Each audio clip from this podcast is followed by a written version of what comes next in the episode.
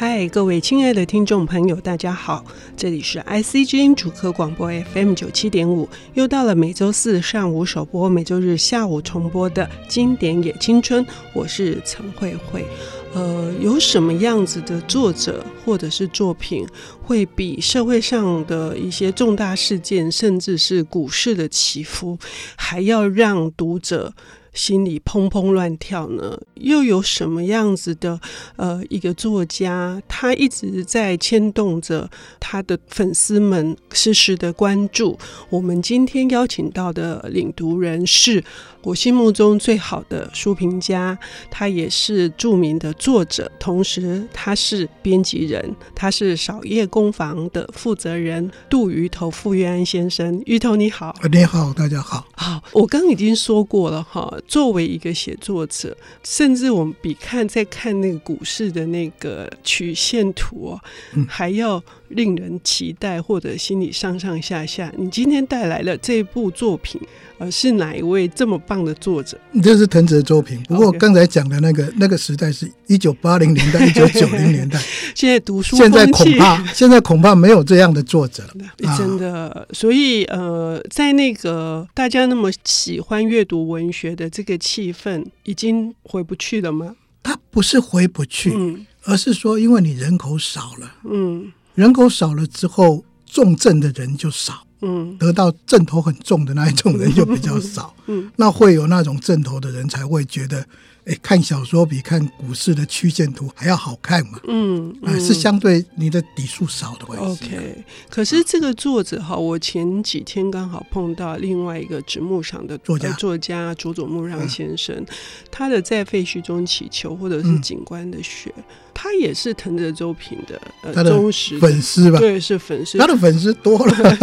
他说了一句话，他就说没有人像藤泽周平，呃，有那么美的、那么好的。日本语，哎，就是说日文可以写到连、啊、连文学性很高的作者都有这么高的赞誉。是啊，他虽然他得的是直木赏，嗯，可是我都一直觉得他应该是写美文。他他如果就文字来讲的话，他绝对是超过芥川赏的。嗯嗯啊，嗯，但是他因为他的故事也很好，嗯，所以他就得到的是直木赏，他被归类为大众小说。嗯，可是如果你就教养文字的教养来讲的话，读他恐怕是最好，而且藤泽周平还有一项，我看了也有一点点，就是觉得啊，是这样子的那种感触。是我跟鱼头都是青张粉嘛，哈，嗯，那青张是四十一岁才出道，藤泽周平更晚了，要、嗯、是很晚，大他他不能够讲他大器晚成啊，嗯，因为那个都是偶然的机缘嘛，嗯，他如果他太太不过世的话。他也不会去写文章，嗯，而且他本身也是九死一生啊。是啊，他自己本身的话，也是因为年轻的时候就得到肺结核了，对，所以他的生命也是在那边悬荡着。嗯嗯嗯。可是你可以看得出来的话，他的如果就要归类的话，他是非常日本的作家。嗯，不管是他的文字，或者是他的在在写的小说，嗯，基本上他就是。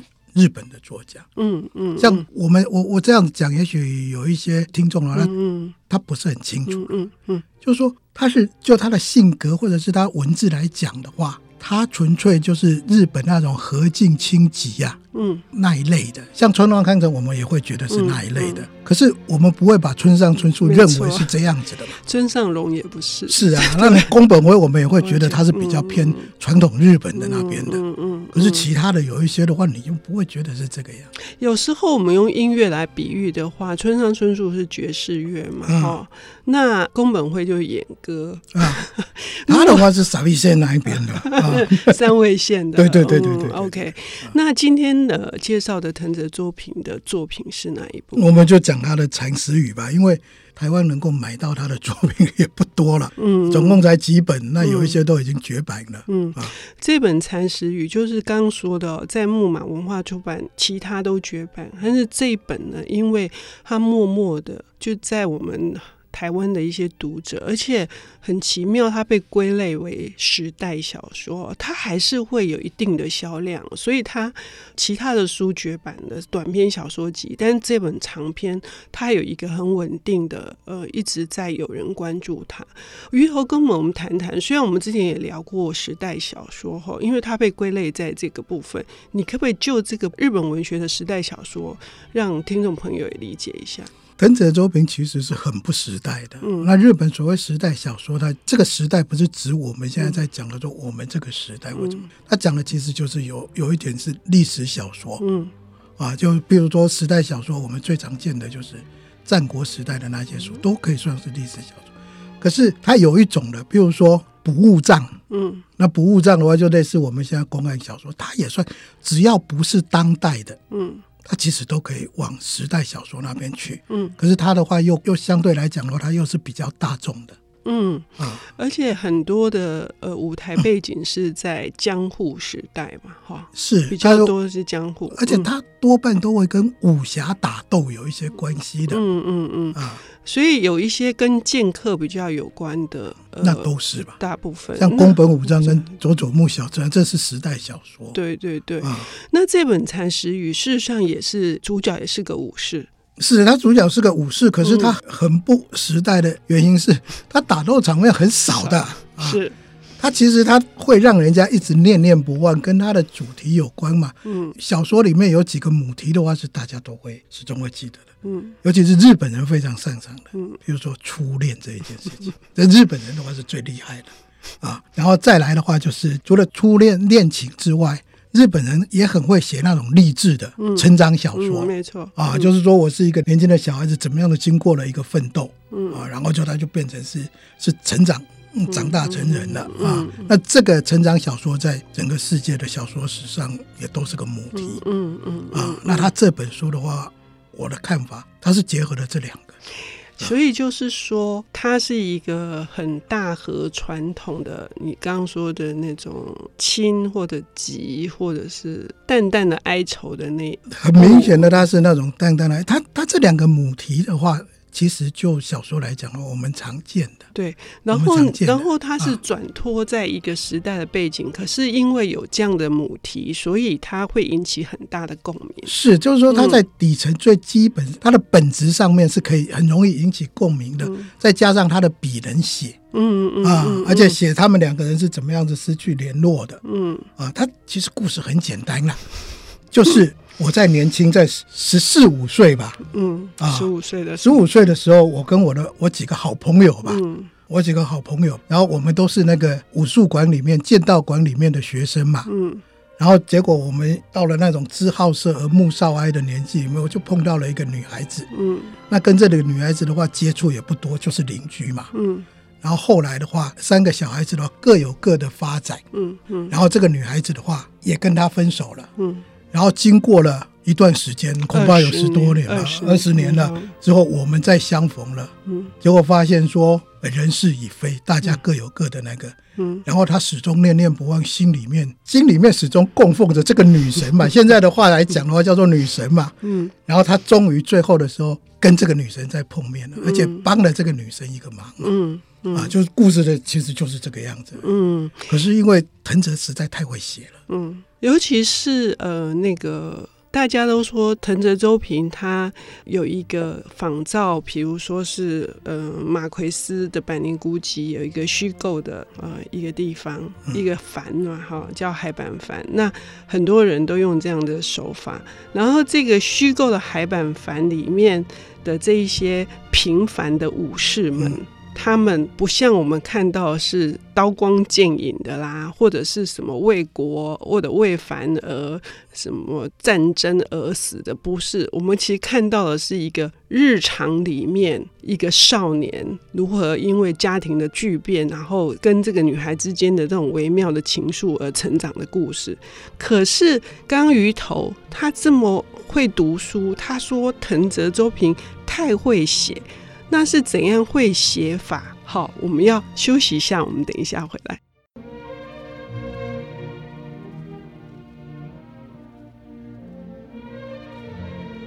欢迎回到 IC 之音主客广播 FM 九七点五，现在进行的节目是《经典也青春》，我是陈慧慧。我们今天邀请到的领读人是著名的书评家、编辑人，也是扫叶工坊的负责人杜鱼头。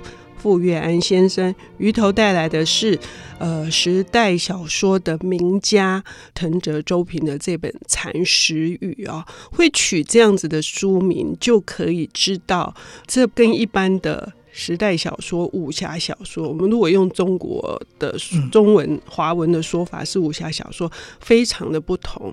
可是因为藤泽周平他描写这种平凡的下级的武士，这种市井的人情。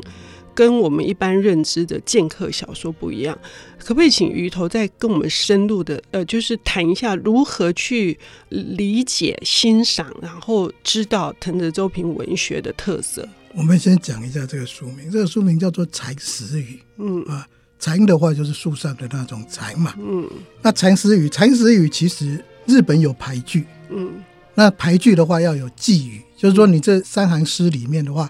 要讲到某一个季节，让我们知道说，哎，这个是什么季节？嗯，那在夏天的这里的话，就有一个叫蚕食语。嗯，它指的是说，很多蚕一直叫，一直叫，一直叫，它们那种叫声的话，像下雨一样。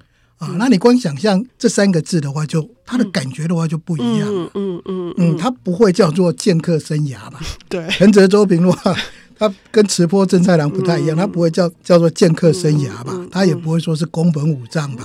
啊，他不会是那样子的。嗯啊，他就是讲蚕食语。嗯，他的书名都很棒，他的书名都很好。对，还有什么玄鸟，就黑色那个玄鸟，都是类似这种最有名的。我们如果大家没看过小说，总看过他改编的电影《黄昏清兵卫》。黄昏清兵卫 这这个名字的话就很特别。嗯，武士的一分，一分钱的一分哦，武士的一分，还有鬼剑银爪。这是山田洋次帮他拍的电影最、嗯、最有名的嘛？山田洋次也因为这个样子摆脱了“男人真命苦”的形象，那、他以前拍的“男人真命苦”那些电影的形象，然后转成另外一个大家了。嗯嗯，嗯那藤泽周平他的小说有一个特色，他的时代小说，嗯、像司马辽太郎，他专门写历史、大历史，嗯、要不然就是写忍者小说。嗯啊，嗯，那他也写写维新时代的。啊，那很多时代小说的话，它大部分都是摆在主角，嗯，那这个主角要么武艺很高，嗯，啊，要么他的个性很特别，嗯，啊，他的身世的话是一个很特别的，譬如说棉狂四郎，嗯，他是洋人跟日本人生下来的混血，嗯，可是藤泽周平他不写这个，嗯，他不写动乱的时代或天下刚太平的时候很多浪人的事，他写的是幕府整个体制已经完整了，已经。整个建立了，嗯，那结果他这些武士们其实就变成公务人员了。那他们这些公务人员基本上就是朝九晚五，早上去上班，然后下午去就回来。可是你如果是在下级的公务人员呢，他的生活是很清贫的，是没有什么钱，嗯，所以你就会看到像黄昏清兵卫或像武士的一分一样，你会看到这个武士的话，为了今天多少钱要去买菜，对。每天在那边担心，或者是说，哎，今天的话，我的主管讲了一句什么话啊？我有有些人的话就去拍他马屁或什么的，嗯，然后时间到了，然后大家下班了，下班了，有的就不回家，先去先去喝个酒。所以日本人喜欢喝酒，可能从那个时候就已经是这个样子。他把这个写的很好，然后他再来写的是这些武士心里面的烦恼，他们所碰到的种种在官场上面种种的事情。结果到最后的时候，是用武士的剑术去解决掉这些事情的。嗯嗯嗯、然后这些剑术有很多的话是跟人情义理有关的。嗯，而这个他写的特别好。嗯，嗯所以让后来的很多上班族啊，嗯，他们也起了共鸣。我觉得藤泽周平的话会好，是因为他把两个时代的话是有一条线，他把它拉拉出来了。嗯，这个是一个。另外一个那个海板翻虽然是他虚拟出来的。可是我们知道，他这个虚拟不是毫无根据的，他所根据的根本就是他的故乡嘛，他的故乡山形县嘛，鹤冈，那是一个一个乡下的地方嘛，啊，很乡下的地方。那他的话始终都记得他的故乡嘛，啊，他的故乡是不是那么好？我估计也没那么好。可是因为他不得已的跑到东京来了之后啊，他老是在那边追念他的故乡，越想就越好嘛。嗯，很多事情是这个样子。那他的笔又好，就把他那个写的非常好。他写景非常的了不起啊。然后写这个景，就包括刚刚说书名这个蚕食语，嗯、就是以景来喻情。那人的那个因为分离、因为想念，而在某一个景或者某一个季节里面，那种还有时间感，会使得那个情绪特别的浓烈，特别的能够引起那个感应。我觉得这是藤泽周平他极度的厉害的地方，所以还没来上节目之前，呃，鱼头就跟我说，我们要不要放《秋水共长天》？秋水长天呐、啊，就是以前的一个，因为我每次看到这这本书啊，我总是会想到那首歌啊，嗯。啊，就是大概就是那种淡淡的哀愁，嗯。啊嗯，他大概他的就像是唐诗里面“此情可待成追忆啊，嗯、只是当时已惘然”。嗯啊，就大概就是那样的一种情绪。嗯，嗯，所以你刚刚已经说它的特色，因为它的家乡，然后回应到，就是把它的有一点美化了，就是美化，然后把这些感情呃融合在这个故事里面。呃，如果我们从蚕食语再来谈的话，你觉得它最打动你的地方是什么？蚕食语啊，蚕食语其实我觉得还是它的淡笔啊。嗯，就是说小说你要写的热闹，嗯，呃，然后写的喧哗，那是很容易的。嗯，可是你说你要写的淡，我们的随着年纪的增长，我们就知道，嗯，写淡的话是不容易，而且它是它类似的话是是泼墨山水，它是写意的。嗯。他比较不是写实的，嗯。啊，那我比较喜欢的是，特别喜欢他这一点，完全是东方式的写法。嗯。呃，尤其是我很推荐一开场的时候是从小河开始，嗯嗯，好，就是这个男主角文四郎家里的那条河，过还有最后结束就是，就是在蚕食语里面啊。